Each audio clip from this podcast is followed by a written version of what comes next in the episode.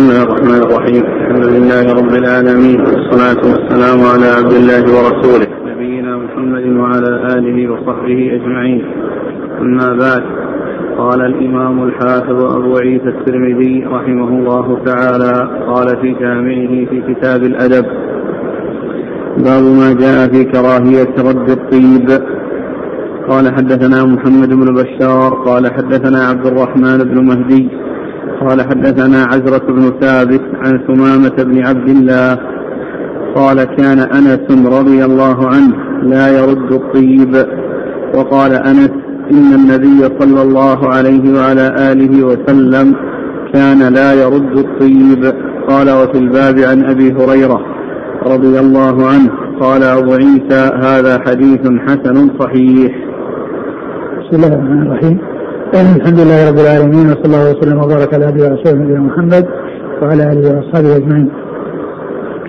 أما بعد، فيقول الإمام أبو عيسى الترمذي رحمه الله في جامعه: باب في كراهية رد الطيب، أي رد الطيب عندما يعرض التطيب به، بأن يضع على يده أو يضع على شيء من الطيب، من الدهان الذي هو دهان الطيب، فإنه لا يرد، وذلك لأنه سهل يسير، والمنة فيه ليست كبيرة، وإنما فيه يسيرة وليس شيئا يتمول. وأما إذا كان الطيب الذي يعني علبة من العلب أو يعني زجاجة مشتملة على طيب، فهذا هو الذي يمكن أن يرده من كان موظفا، لأن مثل هذا هدية وتتمول. وأما وضع الطيب على يده أو على شيء من جسده فهذا شيء يسير لا مانع منه، وإنما الممنوع في حق من كان مسؤولا فيما إذا كان يتمول، لا سيما وبعض الزجاجات المشتملة على الطيب بأثمانها باهظة وأثمانها عظيمة، وهي قليلة في حجمها ووزنها، ولكنها كبيرة وعظيمة في ثمنها. فإذا الطيب الذي لا يرد هو مثل وضع الطيب على اليد أو ما إلى ذلك، وهو شيء يسير ولا منة فيه منة فيه يسيرة ولا مانع منه ولا محذور. وقد أورد الترمذي حديث أنس بن مالك أنه كان لا يرد الطيب، ويقول النبي صلى الله عليه وسلم كان لا يرد الطيب، أي أنه يقبل الطيب أو يتطيب أو لا يمانع في وضع الطيب عليه وتطيبه بالطيب الطيب، وهذا لا بأس به. وأما فيما يتعلق بالموظفين كما أشرت، وأن الذي يتمول هذا لا يقبله الإنسان، وما كونه يعرض على طيب أنه يطيب يده أو يعني يوضع على شيء من من ثوبه أو ما إلى ذلك، هذا لا بأس به.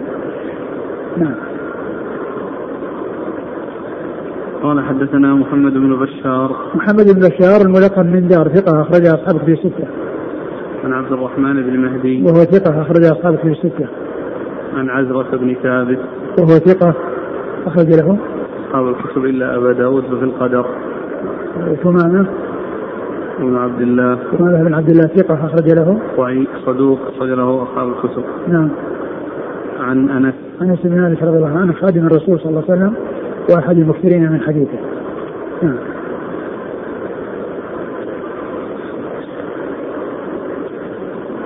حكم الرد إذا كان مثل هذا مثل هذا النوع لا يرده إلا لمانع، إذا كان الطيب لا يعجبه، لأن بعض الناس أنواع من الطيب يعني ما تعجبهم، فهو يعتذر عن قبوله بالاعتذار يعني في الكلمة الطيبة، لأن ذلك يؤثر على الإنسان، لا سيما كونه يعني يسير جدا وليس فيه كلفة وليس فيه مال يصرف، ف... وهذا يؤثر على الإنسان يعني بخلاف المال. المال لو أعطي إياه ويوظف، أنا موظف ما ليس لي حق، العذر واضح، لكن مثل هذا العذر ليس بواضح. ولهذا الرسول صلى الله عليه وسلم لما عرض عليه يصعد بن جثامة الليثي في قصة وهو محرم، وقال إن لما يعني عرض عليه وأهداه شيء من الصيد قال إن لن نرده إليه إلا أن حرم، يعني أنه صيد من أجله أو, أو يعني يحتمل يكون صيد من أجله. فلما رأى في وجهه ما في من الكراهية من التأثر بسبب الرد قال إن لن نرده إليك إلا أن حرم. فإذا كان ما هناك مانع والطيب الذي عرض عليه يناسبه وليس من الطيب الذي لا يعجبه فإنه لا ينبغي له أن يرده، لأن هذا شيء يسير ويؤثر في نفس المردود عليه وليس هناك عذر يعتذر حتى يقبل.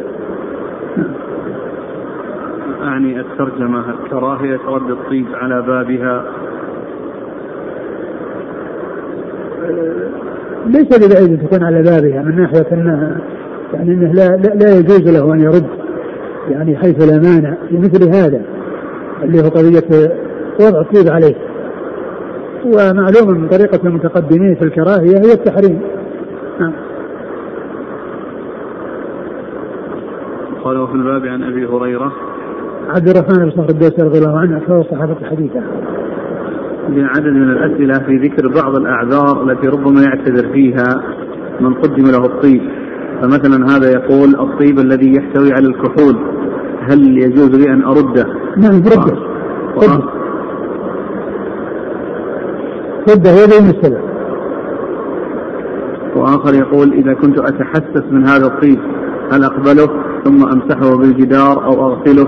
لا، إذا كان يصيبك حساسية بسببه فأنت أعتذر منه والعذر وجيب.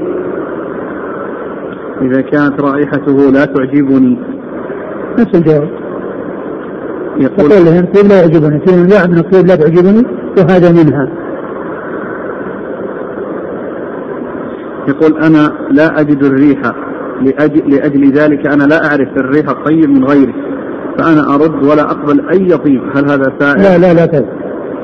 لا ترد الطيب ما دام انك ما عندك ما عندك يعني عذر تعتذر به فلا ترد.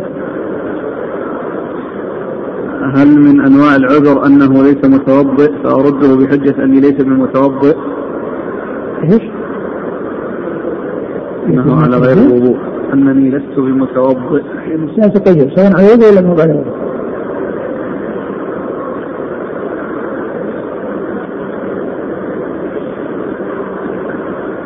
يقول بعض الباعة يعرضون الطيب على أبواب المساجد. كان يقصد كان يقصد أنه يعني أنه يتوضأ يتوضأ يروح يروح غسله، فهذا قد يكون سببا في كونه ينتظر حتى يتوضأ ويروح يطيبه.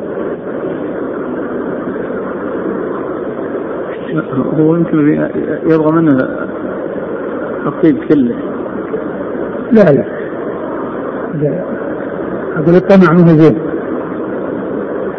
يقول بعض الباعة يطيبون إذا كان موظف لا يجوز له لا بطلب ولا بدون طلب، الموظف لا يجوز له أخذ الهدية سواء قدمت له بدون طلب أو هو طلبها وطلبها أسوأ. يقول ما قولكم في من يشتري الطيب الذي يباع بأثمان باهظة جدا؟ والله الإسراف والشيء الذي يعني فيه صرف الأموال الطائلة لا شك أن تركه هو الأولى، ويستغني بالشيء الذي هو طيب ويكون ثمنه ليس باهظا.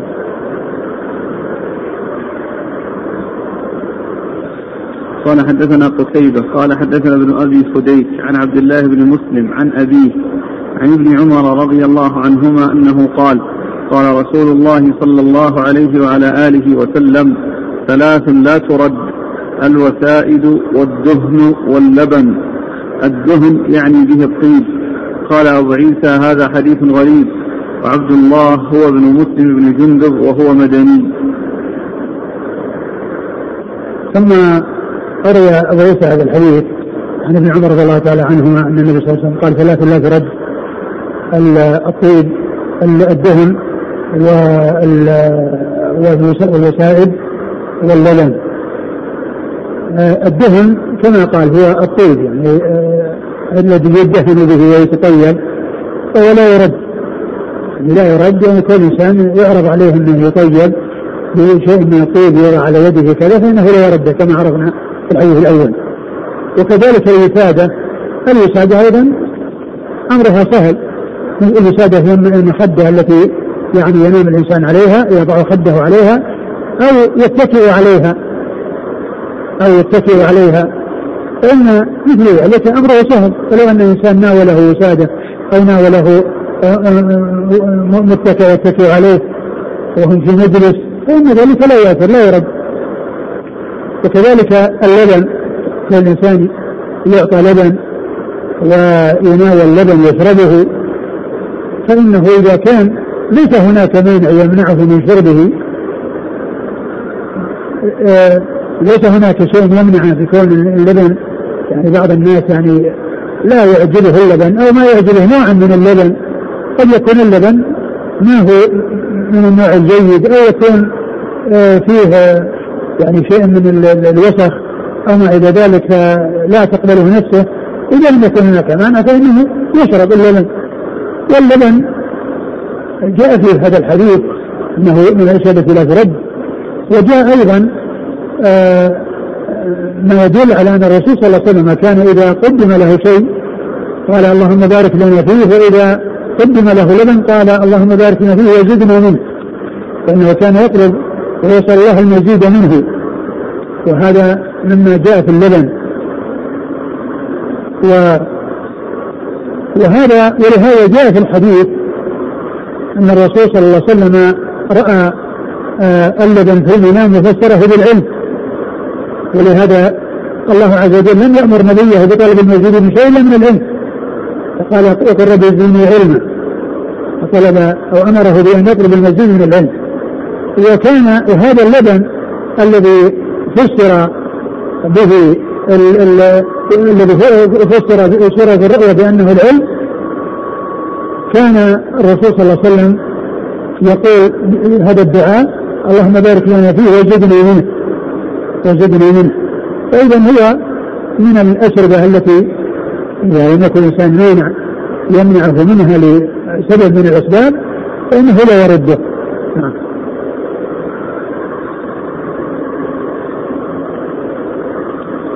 قال حدثنا قتيبة قتيبة بن سعيد ثقة أخرج له أصحاب الكتب الستة. عن ابن أبي فديك وهو صدوق صغير أصحاب الكتب. نعم. عن عبد الله بن مسلم وهو لا بأس به أخرج له الترمذي. وأبوه ثقة أخرج البخاري خلق أفعال العباد والترمذي. نعم. عن ابن عمر. نعم. هل يلحق بها غيرها؟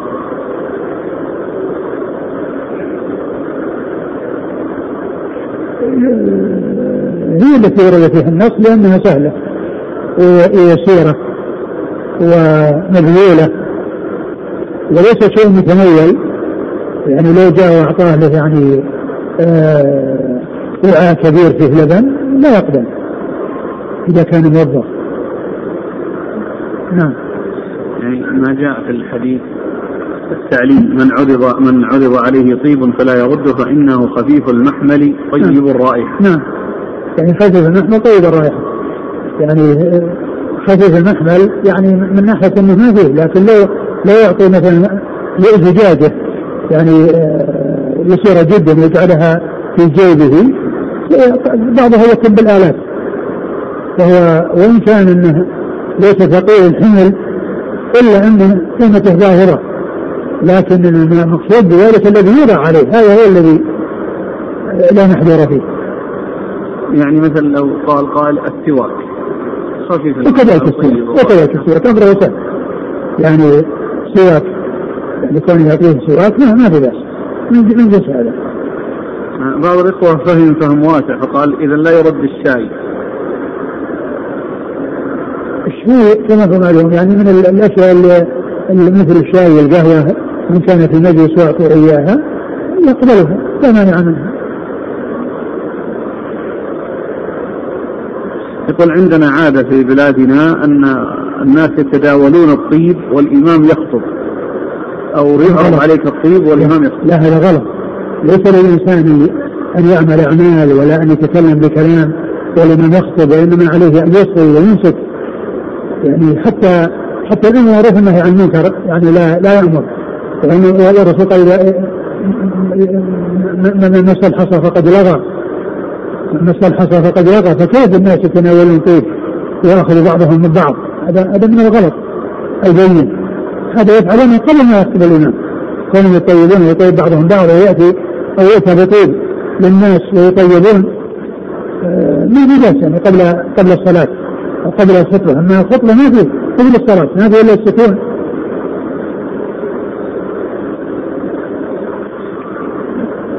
قال حدثنا محمد بن خليفة أبو عبيد الله بصري وعمر بن علي قال حدثنا يزيد بن زريع عن حجاج الصواف عن حنان. حدثنا أول حدثنا محمد بن خليفة أبو عبيد الله بصري وعمر بن علي. لا في فتح هذا فتح زائد عثمان بن مهدي. أيوة أول عثمان بن مهدي جاء في الأول، ها؟ أول عثمان بن مهدي جاء في الأول، هذا في بعض النسخ يعني زائد، ومحمد بن خليفة هو أبو عبيد الله، يعني بدل عبد الله أبو عبيد الله كما في التهذيب، يعني ليس في التقريب ولكن في تهذيب التهذيب كنيته أبو عبيد الله.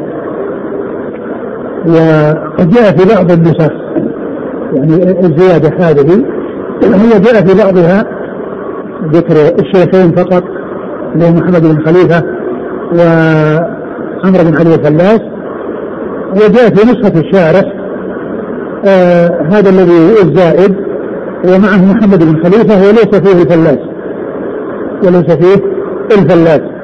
فإذا هذه الزيادة جاءت في بعض النسخ، وأشار إليها الحافظ يعني في يعني في التقريب، يعني هي ليس يعني ليس لها يعني ليس صحيحة لأنها زائدة، وقد جاء في بعض النسخ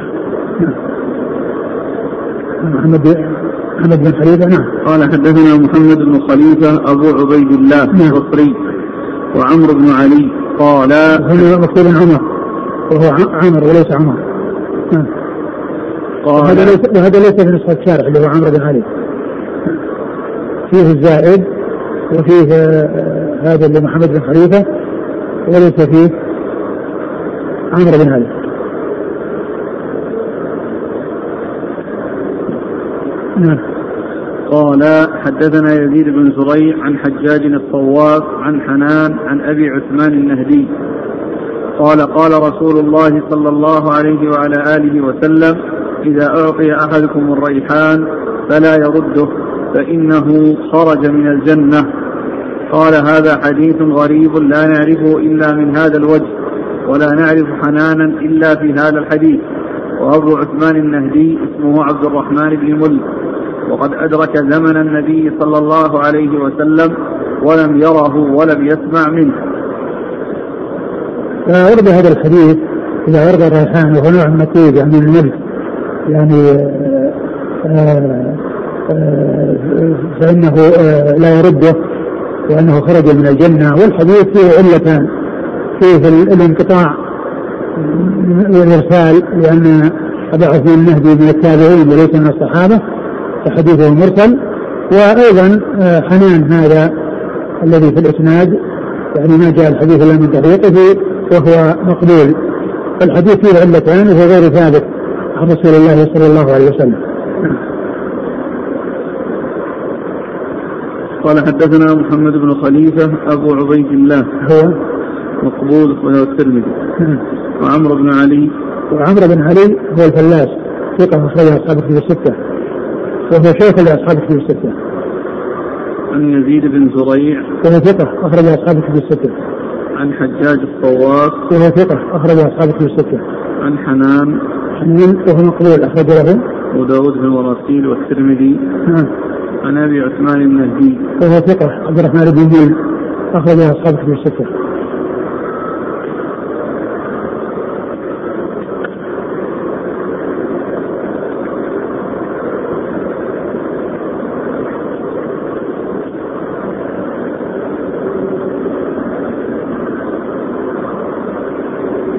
يقول هل يفهم من هذا الباب أنه يدخل في النهي عن رد في عدم رد الهدايا؟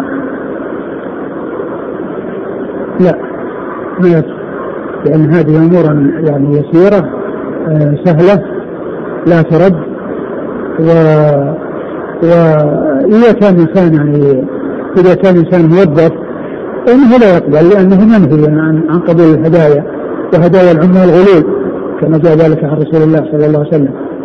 قصة الكبيرة معروفة، الذي قال هذا لكم وهذا أهدي إلي، فقال وجلس في بيت أمه هل ينظر هل تأتيه هديته.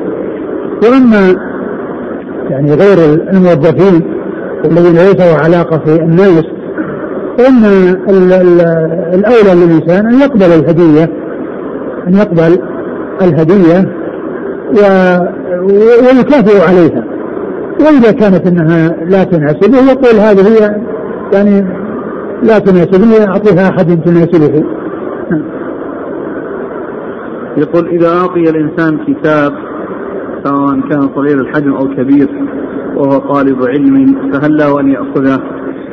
نعم له أن يأخذه، له أن يأخذه، وإذا كان تمكن من يكافئ عليه بكتاب آخر فهذا هو الذي ينبغي.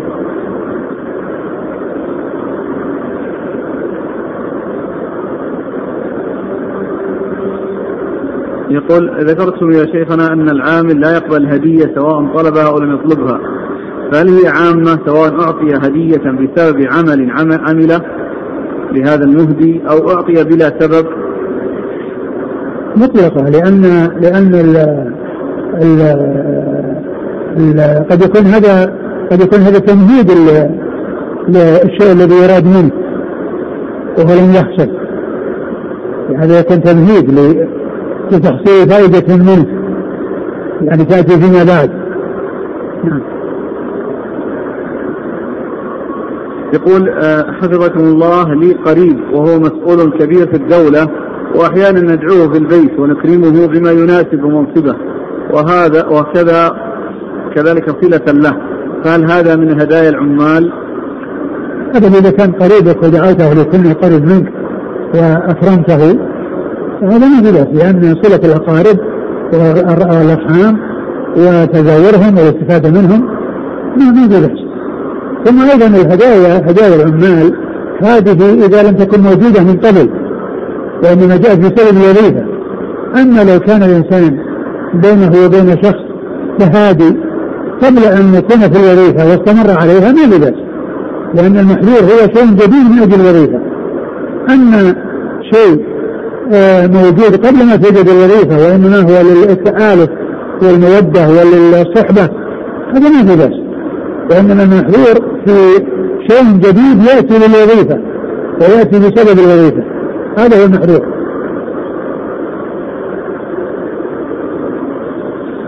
قال رحمه الله تعالى: باب في كراهية مباشرة الرجال الرجال والمرأة المرأة.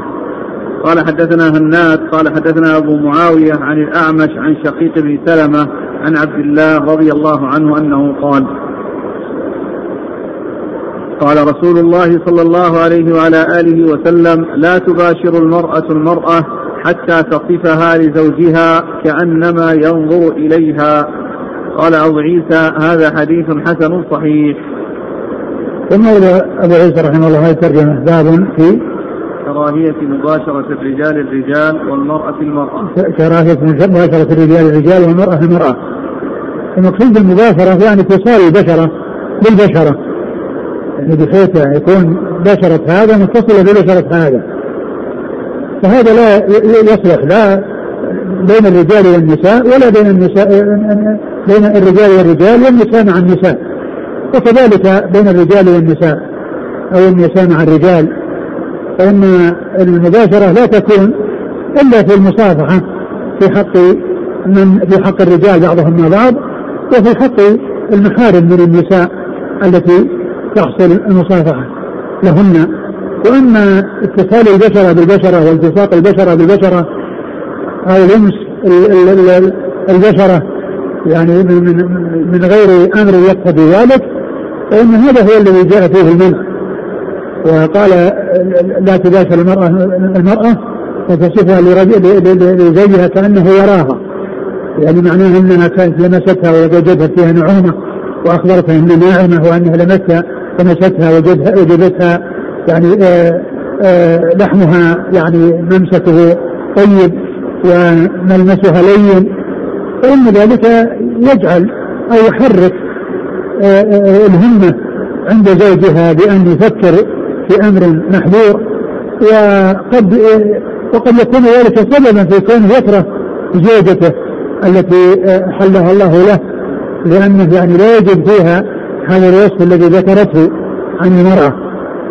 الحديث أورد المصنف هذا الحديث الذي نهى الرسول صلى الله عليه وسلم عن مباشرة الرجل الرجل ومباشرة المرأة عن مباشرة المرأة المرأة وأنها تصف زوجها تصف زوجها كأنه يراها ويشاهدها، يعني بالوصف الدقيق الذي أعطته إياه في بيان ملامسها وحسن منظرها وما إلى ذلك من الأشياء التي تكون لغير غرض صحيح.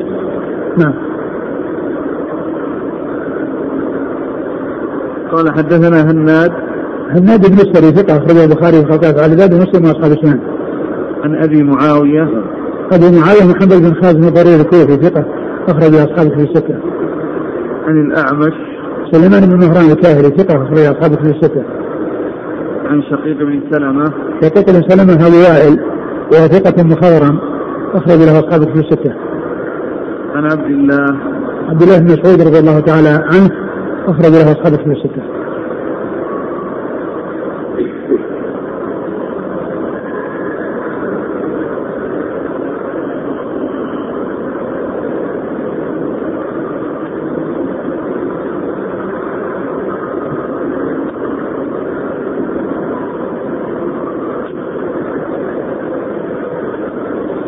قال حدثنا عبد الله بن أبي زياد قال حدثنا زيد بن حباب قال أخبرني الضحاك بن عثمان قال أخبرني زيد بن أسلم عن عبد الرحمن بن أبي سعيد الخدري عن أبيه رضي الله عنه أنه قال قال رسول الله صلى الله عليه وعلى آله وسلم لا ينظر الرجل إلى عورة الرجل ولا تنظر المرأة إلى عورة المرأة ولا يفضي الرجل إلى الرجل بالثوب الواحد ولا تفضي المرأة إلى المرأة بالثوب الواحد.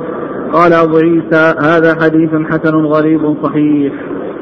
وهذا وهذا مثل الذي قبله، يعني فيه ال يعني الكون اللفظة يعني المرأة للمرأة والرجل للرجل، يعني بحيث يعني تمس البشرة البشرة، بل حتى الالتصاق يعني ما يصلح الالتصاق ولا كان وراء الثياب، وقد جاءت السنة بالتفريق بين الأولاد في المضاجع بما يخشى من الفتنة، وكذلك أيضا يعني في غيرهم من باب أولى يعني يكون يحصل الالتصاق والتصاق اللحم باللحم سواء كان من بحائل أو بغير حائل، لكن إذا كان بغير حائل لا شك أن هذا أسوأ وأسوأ، لأنه يحصل فيه مماسكة البشرة بالبشرة والتصاق البشرة بالبشرة والجلد بالجلد، فيكون هناك مدعاة للمحذور ومدعاة لتسويف الشيطان وإغراءه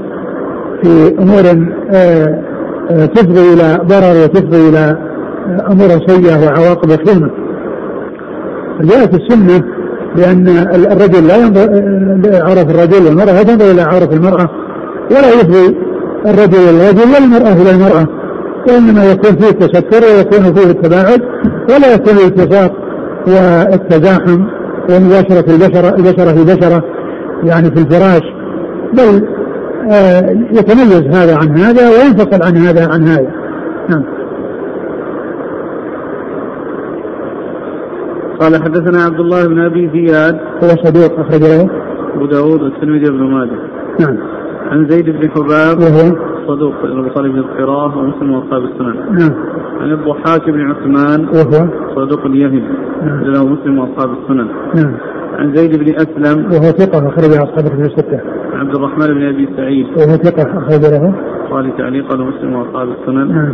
عن أبيه عن أبيه أبي سعيد الخدري سعيد بن مالك بن سنان رضي الله عنه وهو أحد السبع المكثرين من حديث رسول الله صلى الله عليه وسلم. نقرأ عليكم كلام النووي إذا كان ثم تعليق. قال النووي رحمه الله في الحديث: تحريم نظر الرجل إلى عورة الرجل والمرأة إلى عورة المرأة، وهذا مما لا خلاف فيه، وكذا الرجل إلى عورة المرأة والمرأة إلى عورة الرجل حرام بالإجماع. ونبه صلى الله عليه وسلم لنظر الرجل إلى عورة الرجل والمرأة إلى عورة المرأة على ذلك بطريق الأولى، ويستثنى الزوجان، فلكل منهما النظر إلى عورة صاحبه، إلا أن في السوءة اختلافا، والأصح الجواز، لكن يكره حيث لا سبب. وأما المحارم فالصحيح أنه يباح نظر بعضهم إلى بعض لما فوق السرة وتحت الركبة. قال: وجميع ما ذكرنا من التحريم حيث لا حاجة، من الجواز حيث لا شهوة. وفي الحديث تحريم ملاقاة بشرتي الرجلين بغير حائل إلا عند ضرورة، ويستثنى المصافحة. ويحرم لمس عورة غيره بأي موضع من بدنه كائنا بالاتفاق. نعم. أنا أعد الكلام اللي قبل الأخير. وفي الحديث تحريم ملاقاة بشرتي الرجلين بغير حائل إلا عند ضرورة. ويستثنى ضرورة يعني يعني مثل مثل يعني طبيب وما إلى ذلك وحاجة إلى إلى هذا. نعم. ويستثنى المصافحة. نعم. ويحرم لمس عورة غيره بأي موضع من بدنه كائنا بالاتفاق. نعم. يعني سواء كان بحاله أو بغير حاله، يعني لمس العورة لا يجوز لا بحاله ولا بغير حاله. قبله جاء. لا قبله قبله. قال: وأما المحارم فالصحيح أنه يباح نظر بعضهم إلى بعض لما فوق السرة وتحت الركبة. هذا ليس بصحيح، هذا ليس بصحيح، يعني كون الرجل ينظر إلى الرجل يعني ما فوق السرة وتحت الركبة هذا ما في بأس، ويعني عند الحاجة. وأما كل إنسان يعني يكون على هذه الهيئة في في تبذل يعني هذا غير غير جيد ولا يليق، ولكن مثل هذا ليس عورة يمكن أن ينظر إليه. وكذلك المرأة، بالنسبة للمرأة يعني لو رأت مثلا صدرها أو رأت يعني هذا لا يقل من عورة، لكن المرأة عليها أن تحتشف ولا تظهر عند النساء يعني بهيئة يعني مجرية، حتى ولو كان ما عندها إلا نساء، لأن مثل ذلك يعني مدعاة إلى إلى إلى التحلل، ومدعاة إلى ترك الحشمة والازدياد الحشمة، فكون مثل ما يحصل من بعض النساء عندما يأتين لحفلات الزواج تظهر شيئا من مفاتنها، تظهر شيء من ظهرها وشيء من صدرها وشيء وأعضادها يعني أمام النساء، هذا من ترك الحشمة، وهذا من من من التساهل الذي يؤدي إلى التوسع في ذلك في غير في غير محيط النساء. وإما بالنسبة للرجال المحارم كان ينظر إلى إلى إلى إلى المرأة إلى محارمه يعني في ما فوق السرة ليس له ذلك، وإنما ينظر إلى ما يظهر غالبا مثل الرأس ومثل اليدين، وأما كونه يظهر الثديين وما بينهما وما تحتهما والظهر وما إلى ذلك ليس الإنسان ينظر، وليس المرأة أن تفعل ذلك، بل عليها أن تحتشم وأن تحافظ على الاحتشام ولا تظهر أمام محارمها بالشيء الذي لا يكون لا يصح إلا للزوج.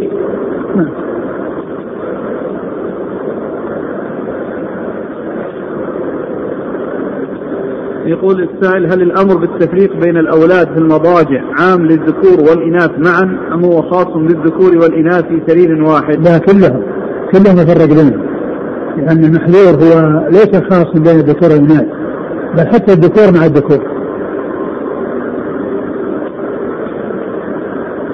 يقول: ما حكم معانقة المحارم من النساء؟ المعانقة يعني بالنسبة للمحارم ما فيها بأس، ولكن إذا كانت المرأة كبيرة قبل رأسها وقبل يدها هذا هو الذي ينبغي.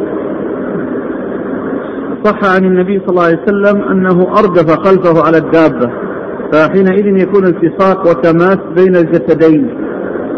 الشيء الذي تدعو اليه ضرورة ما في بأس، الشيء الذي تدعو اليه ضرورة ما في بأس، يعني مثل الركوب، يعني هذا يتطلب. ثم ايضا بالله ليس بلازم ان يكون فيه الالتصاق، يمكن يكون ركوب بدون التصاق، لكن ان دعت اليه حاجه فمثل هذا لا بأس به. يقول إذا كان في منطقة فيها حمام صحي ويوجد أناس لا يبالون بستر عوراتهم، فهل يجوز لي أن أذهب للاغتسال مع العلم بأني ساتر لعورتي؟ لا تذهب، لا تذهب ما دام فيه تعري ومناظر كريهة أمامك ستراها، فأنت ابتعد عنه ولا تذهب إليه. يقول مرت علينا أيام برد شديد وكنا اثنين ولم يكن عندنا إلا لحاف واحد فالتحفنا به، فما حكم هذا الفعل؟ إذا كان إنه لحاف كبير وأنتم متلاعبون بينكم فاصل ما في بأس، وأما أن تكونوا متلاصقين هذا ما يصح. كيف يوجه فعل جابر رضي الله عنه بمحمد بن علي بن حسين أو بن حسن محمد بن علي بن حسين بن حسين في حديث الحج الطويل فنزع زره الأعلى ونزع زره الأسفل ووضع كفه بين ثدييه؟ هذا ما في بأس، يعني لأن هذا شاب من أهل البيت وأراد أن يكرمه وأن يخصه بإلقاء الحديث عليه، فكون يحصل مثل هذا للصبيان ما في بأس.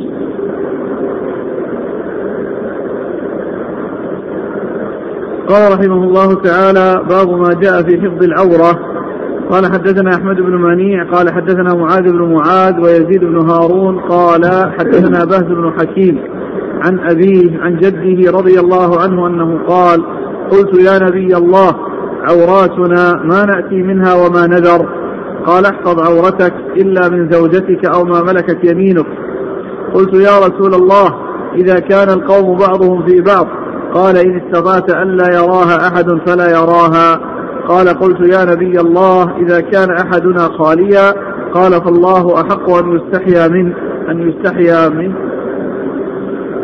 الترمذي رحمه الله ذكر هذه الترجمة مرتين في هذا الكتاب وأتى بهذا الحديث، فهو تكرار بلا شك لا من ناحية الترجمة ولا من ناحية الحديث، إلا أن الحديث يعني فيه فرق من ناحية الرواة، يعني في الإسناد الأول يختلف عن الإسناد الثاني في بعض الرواة وأنها طريق أخرى، ولكن من ناحية الموضوع ومن ناحية الترجمة هي واحدة، فهو في حكم المقرر، فهو مقرر وقد سبق وقد سبق هذا الحديث والكلام عليه فيما مضى، وهو دليل واضح على أن على أن ال أن ال العورة أنه لا يطلع عليها إلا من يحل له الطلاع عليها، وهو زوجه ملك اليمين، الزوجة وملك اليمين، فهؤلاء هم الذين يمكن الاطلاع يعني بين الزوج والزوجة وبين الزوج والسرية، كل ينظر منهما إلى عورة الآخر، وهذا هو الذي جاء فيه المنع، واستثني المنع من المنع من ذلك، واستثني فيما يكون بين الزوج والزوجة والزوج وموت اليمين. قال حدثنا أحمد بن منيع هو ثقة أخرجها أصحاب في الستة، عن معاذ بن معاذ هو ثقة أخرجها أصحاب في الستة، ويزيد بن هارون ثقة أخرجها أصحاب في الستة، عن بهز بن حكيم وهو صديق أخرجه البخاري تعليقا وأصحاب السنة، عن أبيه وأبوه كذلك، عن جده وجده وجده معاوية بن حيدر رضي الله عنه أخرجه البخاري تعليقا مع أصحاب السنة.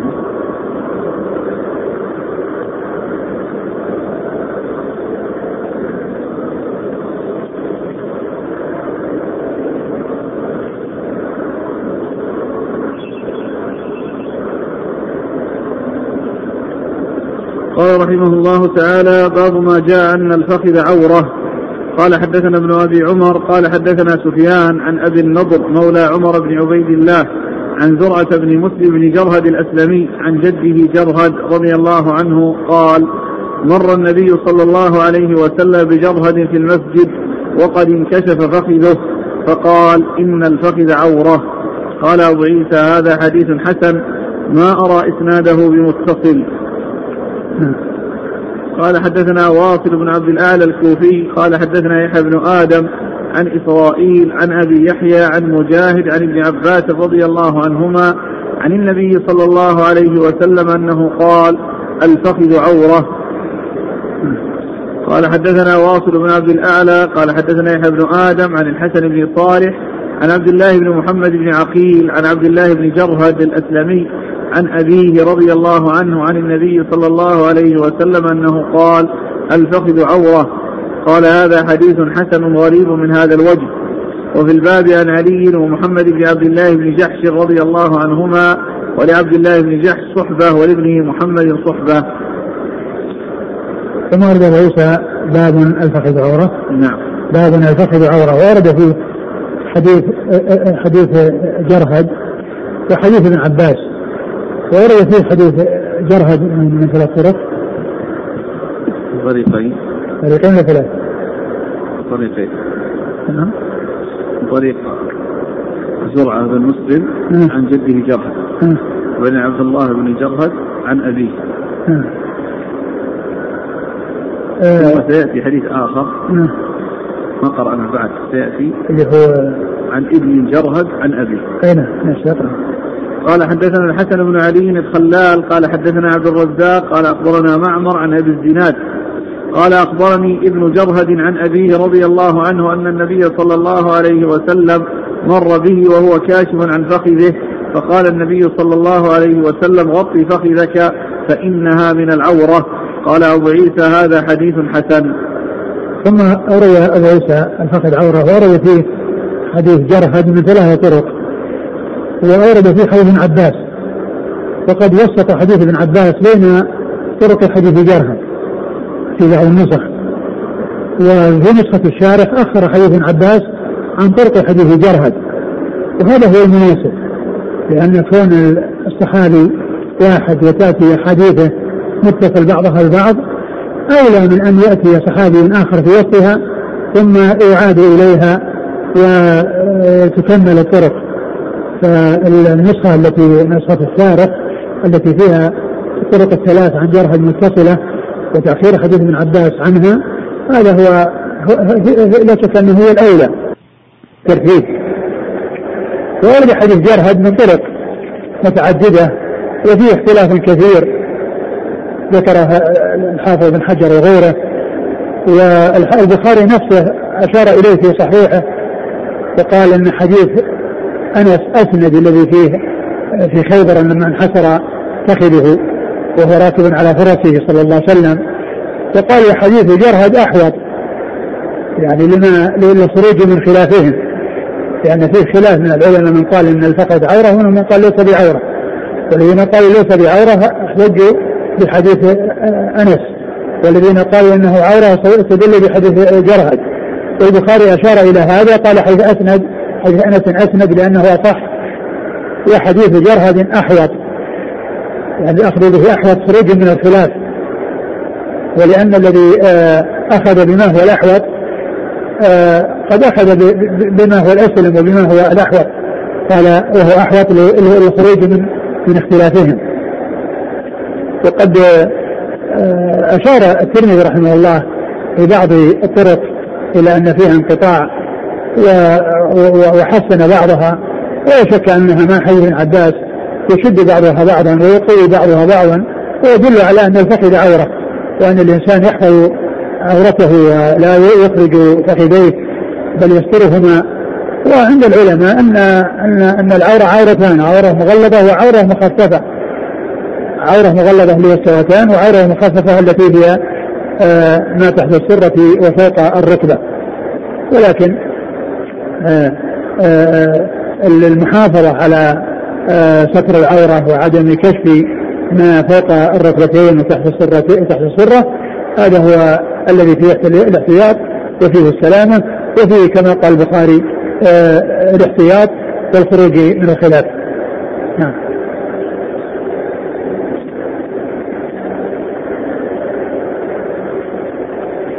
قال حدثنا ابن أبي عمر هو العدني صديق هو مسلم والترمذي والنسائي بن ماجه. عن سفيان هو بن عيين ثقة أخرج أصحاب في الستة. عن أبي النضر مولى عمر بن عبيد الله وهو ثقة أخرج أصحاب الكتب. نعم. عن زرعة بن مسلم بن جرهد وهو ثقة النسائي أخرج أبو داود والترمذي والنسائي في مسند مالك. نعم. عن جده جرهد عن جده جرهد وأخرج له البخاري تعليقا أبو داود والترمذي والنسائي في مسند مالك. نعم. قال هذا كان متصل يعني يعني من أجل زرعه وجرهد. نعم.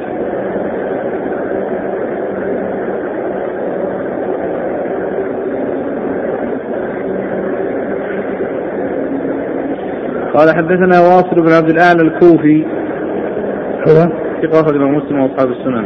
نعم. عن يحيى بن آدم هو ثقة أخرج أصحاب الستة. عن إسرائيل وهو ثقة أخرج أصحاب الستة. عن أبي يحيى وهو القتات وهو زيد حديث أخرج له قال المفرد أبو داود والترمذي وابن ماجه. نعم. عن مجاهد عن ابن عباس مجاهد بن جبر ثقة أخرجها أصحاب الستة. نعم. قال حدثنا واصل الأعلى عن يحيى بن آدم عن الحسن بن صالح حسن بن صالح هو ثقة أخرج البخاري المفرد ومسلم وأصحاب السنن. نعم. عن عبد الله بن محمد بن عقيل وهو صديق أخرج له حديثه دين. نعم. أخرج البخاري المفرد وأبو داود والترمذي وابن ماجه. نعم. عن عبد الله بن جرهد هو مقبول أخرج له الترمذي. نعم. عن أبيه قال وفي الباب عن علي عن عن علي علي رضي الله عنه أمير المؤمنين ورابع الخلفاء الراشدين الهادي المهديين صاحب المناقب الجنة والفضائل الكثيرة وحديثه عند أصحاب الكتب الستة. ومحمد بن عبد الله بن جحش ولعبد الله بن جحش صحبة ولابنه محمد صحبة. محمد بن عبد الله مش قال فيه ما خرجه. قال حدثنا حسن بن علي الخلال هو ثقة أخرجها أصحاب الكتب إلا النسائي. عن عبد الرزاق عبد الرزاق بن همام الصنعاني ثقة أخرجها أصحاب الكتب الستة. عن معمر معمر بن راشد ثقة أخرجها أصحاب الكتب الستة. عن أبي الزناد أبي الزناد هو عبد الله بن ذكوان ثقة أخرجها أصحاب الكتب الستة. عن ابن لجرهد عن أبيه. نعم. ذكر أنه عبد الرحمن عبد الرحمن بن جرهد. نعم. مجهول الحال أخرج أبو داود والترمذي والنسائي بن مسند مالك. نعم. عن أبيه. نعم. يقول أن ابن عبد الهادي في المحرر استدرك على البخاري برواية مسلم فانحسر عن فخذه فقال فلا حجة بهذا لأنه ليس من فعل النبي صلى الله عليه وسلم. نعم. هذا أضيف هذا لا شك يعني مثل هذا لأنه كان راكب على فرس والفرس يعني يجري فالانحسار يكون بسبب الريح بسبب الريح وشدة العدو والجري من الفرس. إذا كان عند الحديث محرر. نعم. يعني علق عليه أقول بهذا التعليق قال أنه يعني أنه انحسر. نعم. من الانحسار وليس من الحسر لأن الانحسار الانحسار هو الحسر يعني الحسر أن يكون هو الذي حسره والانحسار انحسر من غير من غير إرادته لا سيما وهو راكب على فلغ الفرس والفرس يجري والريح تستقبل. نعم. يقول ماذا ينبني من الأحكام الشرعية على تقسيم العورة إلى مخصصة ومغلظة؟ يعني الذين قالوا الذين قالوا أن أن أن, أن, أن, أن العورة أنها مثقلة ومغلظة أن, أن, أن, أن العورة المخففة إذا خرج منها شيء يعني يكون الأمر سهل بخلاف العورة المغلظة فإنها على كل حال لا, لا يجوز إخراجها ولا يجوز النظر إليها. وحينئذ هل ينكر على من رأيناه كاشفا فخذه؟ أي نعم ينكر عليه. وما حكم مشاهدة الألعاب الرياضية التي يكشف فيها الرجال عن أفخاذهم ككرة القدم؟ لا يجوز لهم أن يفعلوا هذا الفعل لا يجوز لهم أن يلبسوا هذه الألبسة التي تفرج أفخاذهم ومشاهدتها لا حاجة إلى مشاهدتها. الناس لا يشاهدون مثل هذه الألعاب يشتغلون بالجد ويتركون اللعب.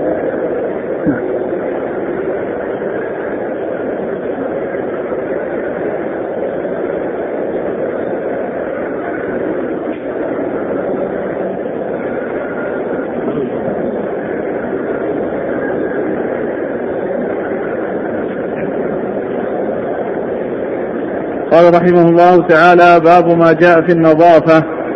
قال حدثنا محمد بن بشار قال حدثنا أبو عامر العقدي قال حدثنا خالد بن إلياس ويقال ابن إياس عن صالح بن أبي حسان قال: سمعت سعيد بن المسيب يقول: إن الله طيب يحب الطيب، نظيف يحب النظافة، كريم يحب الكرم، جواد يحب الجود، فنظفوا. وراه قال: أفنيتكم ولا تشبهوا باليهود. قال: فذكرت ذلك لمهاجر بن مسمار فقال: حدثنيه عامر بن سعد بن أبي وقاص عن أبيه رضي الله عنه عن النبي صلى الله عليه وسلم مثله، إلا أنه قال: نظفوا أفنيتكم. قال أبو عيسى: هذا حديث غريب، وخالد بن إياس يضعف.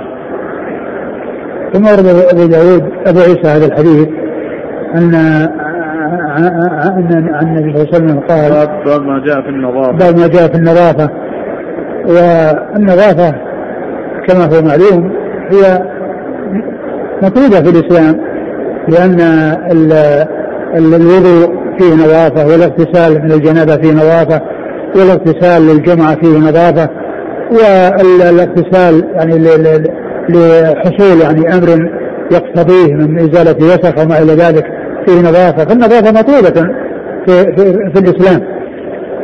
لكن الحديث الذي ورد في هذا أن الله نظيف يحب النظافة غير صحيح، ولكن جاء يعني ما يغني عنه في صحيح مسلم: إن الله جميل يحب الجمال.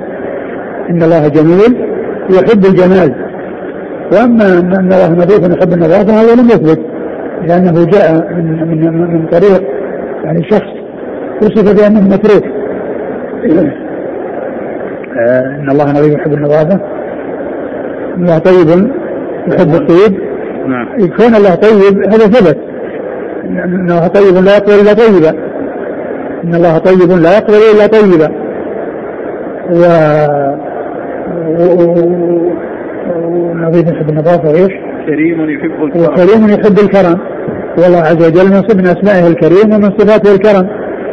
وكذلك الجواد يحب الجود، وهذا ورد يعني في في هذا الحديث يعني ذكر الجواد، وفيه كلام والشيخ ناصر نصحح يعني يعني هذا يعني هذا هذا الاسم يعني في هذا الحديث. و ولا أدري يعني عن, عن, عن كون, كون صحيحا، وإنما الذي ثبت هو الجميل، أن الله جميل يحب الجمال، وأن الله كريم، يعني هذا جاء في القرآن الكريم من أسماء الله سبحانه وتعالى. قال: نظفوا أفنيتكم. والأفنية هي التي حول البيوت، الأفنية هي ما يكون يعني في فناء البيت مما يكون داخل يعني مما يكون في سدته ويعني قريبا من بابه، هذه قال لها أفنية. وإذا نظفت الأفنية فإنما يكون من, من الداخل هو من باب أولى، يعني إذا حق بالنظافة يكون حق بالنظافة. إذا كانت الأفنية وهي ما حول البيت ينظف، فإذا ما يكون من الداخل هو أولى وأولى بالنظافة. وقد أورده مرسلا عن سعيد الكلام بالكلام سعيد المسيب، وبعد ذلك ذكر طريقا أخرى فيها موصولا، وفيه أنه قال: نظفوا أفنيتكم بالجزم، ليس مثل الرواية السابقة قال أراه قال أفنيتكم، نظفوا قال أراه أفنيتكم بالشك، بل الذي عن طريق ابن مسمار هذا فيه التصريح بدون شك، لأن التنظيف إنما هو للأفنية. اقرأ المتن عن سعيد مسيب قال: إن الله طيب يحب الطيب، نظيف يحب النظافة، كريم يحب الكرم، جواد يحب الجود، فنظفوا. أراه قال: أفنيتكم ولا تشبهوا باليهود. ولا تشبهوا باليهود الذين يعني لا ليس لا يتصفون بهذه الصفة التي هي النظافة وتنظيف الأفنية، بل يتركونها وسخة قذرة. قال: فذكرت ذلك لمهاجر المسمار فقال: حدثني عامر. ومعلوم أن اليهود يعني فيهم الاتصاف يعني بالأشياء القذرة، حتى أنهم آآ آآ يعني يعني مثل هذا يعني من صفاتهم يعني هذا الشيء. ولهذا قال لا تشبهوا باليهود لا تشبهوا باليهود.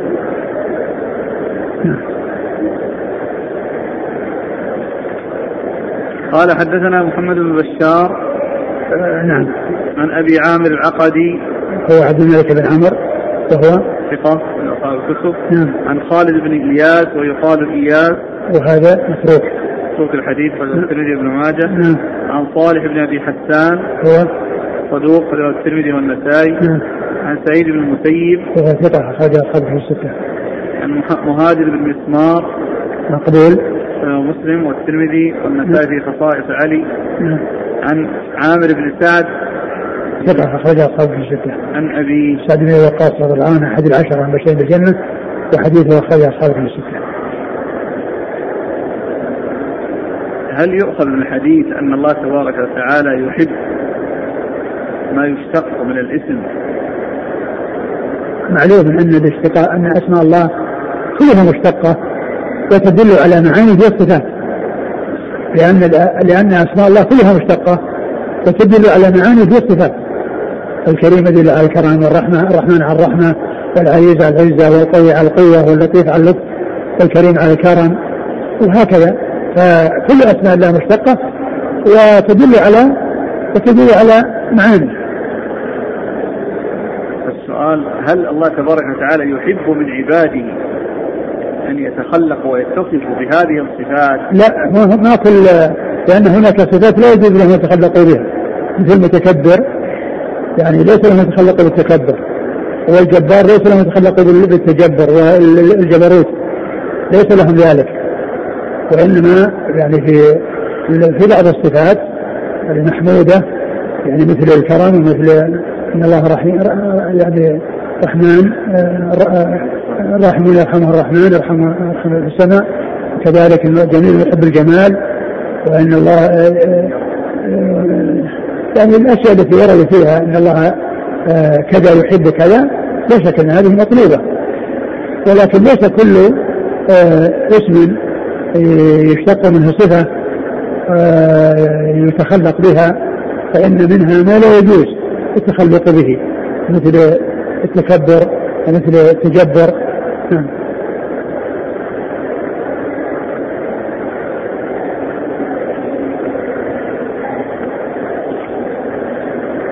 قال رحمه الله تعالى باب ما جاء في الاستتار عند الجماع.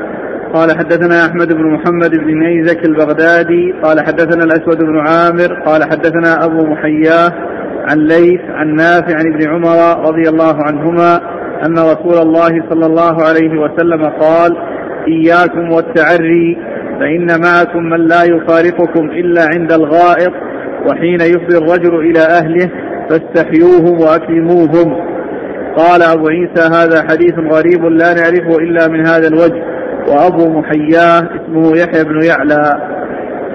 ثم ورد أبو عيسى الاستتار عند الجماع، يعني أن الإنسان يكون على هيئة مستترا مثل مثل ما مر في الحديث السابق، إذا لم يكن إذا كان خاليا قال الله أحق أن يستحيا منه، الله أحق أن يستحيا منه.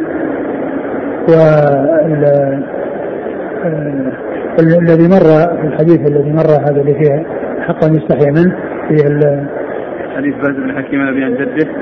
نعم آخره آخره إذا كان أحدنا خاليا قال فالله أحق أن يستحيا منه من الناس منه من الناس لأن يعني بعض بعض النسخ سقط منها كلمة منه من كلمة منه سقطت. لا الموجود عندنا من منه موجود الثانية من الثانية من الثانية إيش اللي عبارة منه عندنا منه الناس يستحي منه الناس نعم يعني يستحي منه من الناس يعني يستحي منه منه ترجع ليستحيا ومن الناس ترجع إلى حق حق من الناس ويستحيا منه منه ترجع إلى يستحيا. ففي بعض النسخ سقطت يعني كلمة كلمة من يعني حقا يستحيي منه أو يستحيا منه من الناس. نعم فقالوا إذا كان يعني خاليا قال له حقا يستحيى منه. فالتستر يكون الإنسان اللي يكون متستر يعني هذا مطلوب في جميع الأحوال.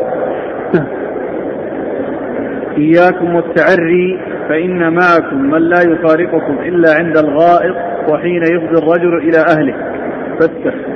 والحديث ضعيف الحديث ضعيف يعني ليس بصحيح. نعم. واسناد قال حدثنا أحمد بن محمد بن نيزك البغدادي هو صدوق في حفظه شيء ولا الترمذي. نعم.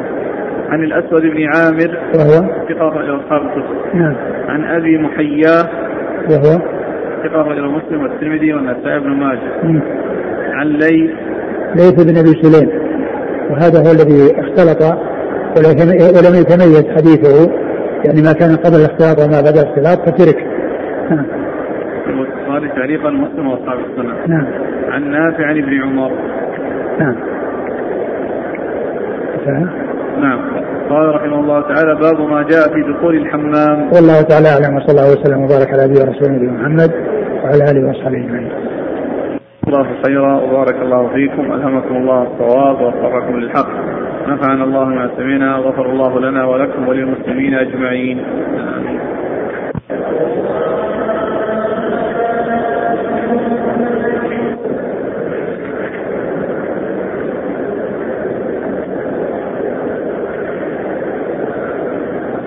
يقول أحسن الله إليك هل صح شيء من الآثار في أن الطيب لو أنفق عليه ثلث المال لا يعد الإنسان مسرفا؟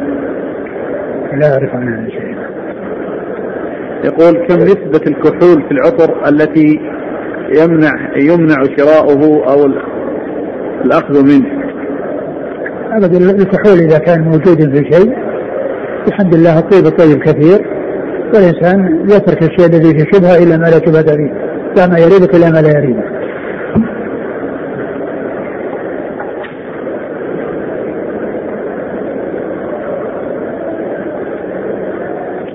يقول فضيلة الشيخ يوجد في طريقي إلى الحرم شجرة ريحان أمام أحد المحلات على الرصيف في الشارع فهل يجوز لي أن آخذ منها ريحانة مع العلم أن معظمه يذبل ولا يستفاد منه؟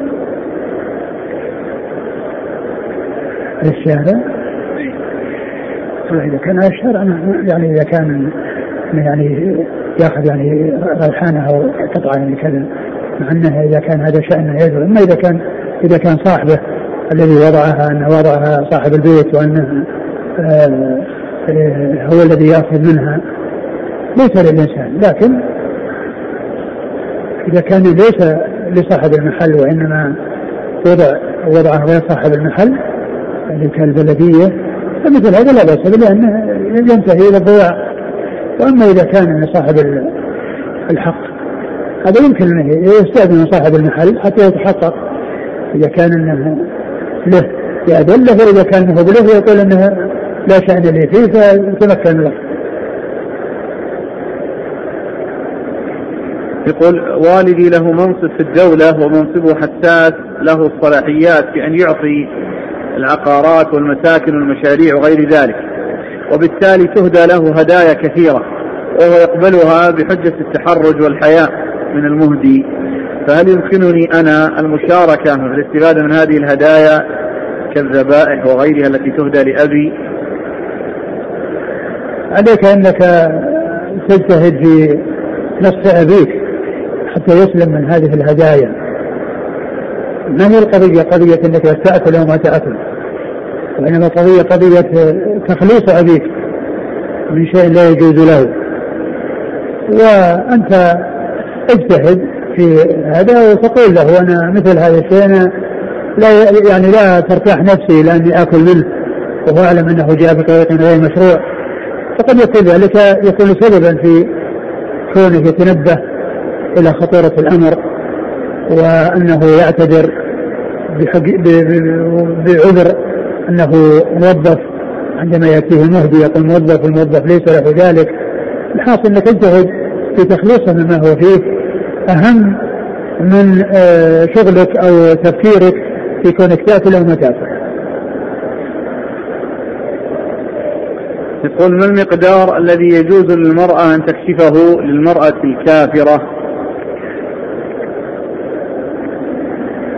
ما ما استطيع ان احدد، ولكنها الشيء الذي الشيء الذي يظهر يعني مثل الوجه واليدين فقط، الوجه واليدين فقط هذا هو الذي الذي تظهر به المرأة مطلقا، يعني عند المسلمات وعند الكافرات، لكن المسلمات ما هي بأس انها انها ترى منها يعني رأسها او ترى يعني لان يعني مثل ذلك يعني من لا بأس به بين النساء، ولكن التجاوز ذلك لما لإخراج الأعضاد وإخراج الظهور وإخراج الصدور هذا من من من من, من ترك الحشمة والوقوع في أمور لا تصلح يعني بين النساء، لأن مثل ذلك يهون الأمر على النساء ويجعل بعضهم يقتدي بعض بهذا بهذا الأمر السيء.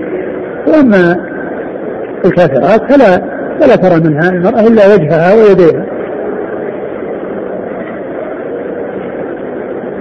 يقول ما حكم أكل الأطعمة التي توزع في يوم المولد ولو لم يكن هناك احتفال، لأنه ربما أحيانا توزع هذه الأطعمة حول المسجد النبوي في ذلك اليوم، فما الموقف من هذه الأطعمة؟ الإنسان لا يأخذ مثل هذه الأشياء التي في مناسبات غير شرعية، وعليهم أن ينصح الذين يتولونها أنهم لا يفعلون ذلك أنهم لا يفعلون ذلك والصدقة يتصدقون في كل في أوقات كثيرة ولا يخصونها في أوقات معينة، لم يأتي سنة في تخصيصها بشيء من الصدقات، بل إن هذا من الأمور المحدثة والأمور المبتدعة التي أحدثها الناس في بعد القرن الثالث الهجري ابتداء من القرن الرابع، لأن بدعة الموالد ما ولدت إلا في القرن الرابع، وأما في القرون الثلاثة الأول كلها لا يوجد فيها شيء يقال له الموالد. يقول رجل يعمل في شركة وكلما ربحت الشركة أو عمل العمال بنشاط واستفادت الشركة يعطى هذا العامل سيارة لكي يعمل عليها، وهذه السيارة تحدد له كلما عمل بنشاط وتكون له بعد ذلك، فما حكم هذا؟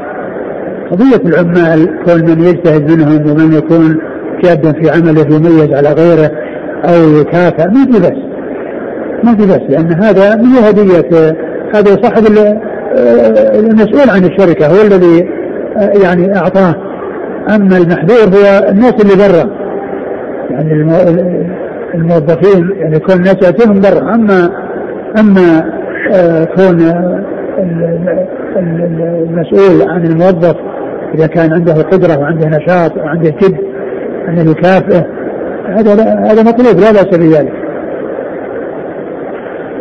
يقول حفظك الله عندنا في البلاد السلام يكون بالتقاء الأنف مع الأنف والفم مع الفم، ومن يقول خلاف ذلك ينكر عليه. ينكر هذا الشيء، هذا هو الذي ينبغي أن ينكر ويدل على غيره، وهو التعانق الذي كان يفعله الصحابة إذا تلاقوا تصافحوا وإذا قدموا من سفر تعانقوا، وأما أو كان يعني الغيبة طالت وإن كان مقيما وإلا فإن المصافحة هي التي تكفي في حال التلاقي المتكرر وعدم الانقطاع الطويل، تكفي في المصافحة. يقول جزاكم الله خيرا، في بلادنا اختلاط النساء مع الرجال حتى في المواصلات، وفي حالة الجلوس على الكرسي تجلس بالقرب منك امرأة وربما تكون أنت جالس وسط وسط بين امرأتين. لا تجلس بين النساء، ابحث لك عن مكان ليس فيه نساء واجلس لجوار الرجال ولا تجلس لجوار النساء. ما حكم ذهاب النساء إلى الحمام للتداوي خصوصا إذا كانت المرأة هي العاملة في الحمام؟ إذا كان حمام خاص بالنساء فتشتغل فيه امرأة يعني، وحمام للرجال يعني خاص بالرجال ولا يحصل فيه تكشف وأمور محذورة ما في بأس.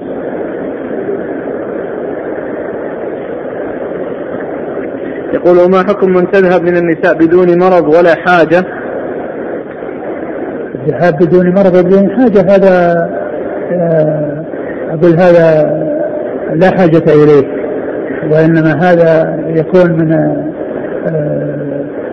فعلا ليس له مبرر وليس له مسير، وقد يكون يترتب على ذلك يعني اتصال النساء بالرجال والرجال بالنساء في في مثل هذه الأماكن إذا كانت يشترك فيها الرجال والنساء، فيكون أيضا ذلك أسوأ وأسوأ. يقول فضيلة الشيخ عندنا في البلاد العوام يعطون العالم هدية لكي يدعو الله لهم، فهل يأخذ مثل هذه الهدية؟ لا لا يأخذ علم، يدعو الله من أجل هدية، من أجل يدعو يدعو لهم دون هدية، لأن يعني مثل هذا يعني شيء يسير، هذا شيء يسير ما يحتاج إلى معاوضة. جزاكم الله خيرا، سبحانك اللهم وبحمدك، أشهد أن لا إله إلا أنت، أستغفرك.